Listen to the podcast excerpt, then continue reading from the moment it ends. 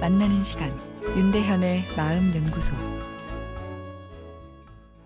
오늘은 자신감 부족에 대한 사연인데요. 저는 일에 있어서 항상 자신이 없고 타인의 평가를 지나치게 의식하는 경향이 있습니다. 아, 그리고 남자친구의 애정을 심하게 의심하는 편인데 그것도 자신감의 부족이 아닌가 싶은데요.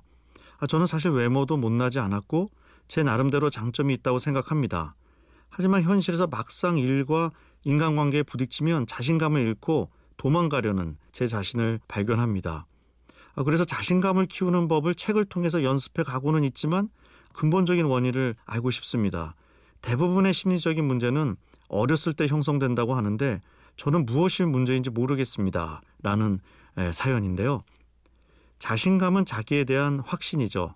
유사한 심리 용어로 자아 효능감이란 것이 있는데 어떤 것을 목표로 하면 그것을 잘 이루어낼 수 있다고 믿는 본인에 대한 기대와 확신을 이야기합니다. 자아 효능감이 높은 사람이 자신의 행동에 대한 동기부여도 강하게 되기에 성공 경험을 하게 될 가능성이 커집니다. 아, 그런데 이 자아 효능과 연관된 가장 중요한 요소가 이 성공 경험인데요.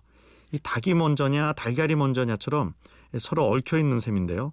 성공 경험이 있어야 자아 효능감이 높아지고 또한 자아 효능감이 높아야 성공 경험을 할 가능성도 커지죠. 성공 경험이란 자기가 목표로 한 것을 완수했을 때 느낄 수 있는 것이죠. 아, 그래서 효율적으로 성공 경험을 하기 위해서는 목표를 잘 설정하는 것이 중요합니다. 우선 측정 가능하고 구체적인 것이 좋은데요.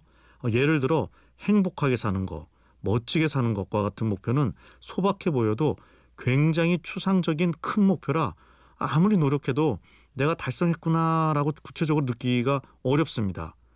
그리고 무리한 목표보단 이루기 쉬운 목표를 세워 성공 경험을 반복해서 느껴 이 자아 효능감을 키우는 것이 중요한데요.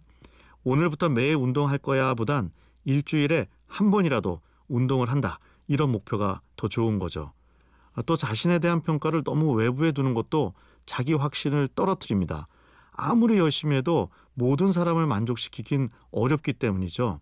알아주던 말든 나만의 소중한 목표를 세우고 나아가겠다는 배짱이 필요합니다.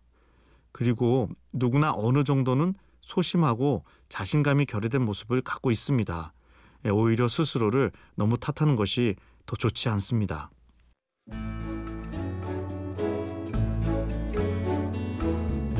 윤대현의 마음연구소 지금까지 정신건강의학과 전문의 윤대현 교수였습니다.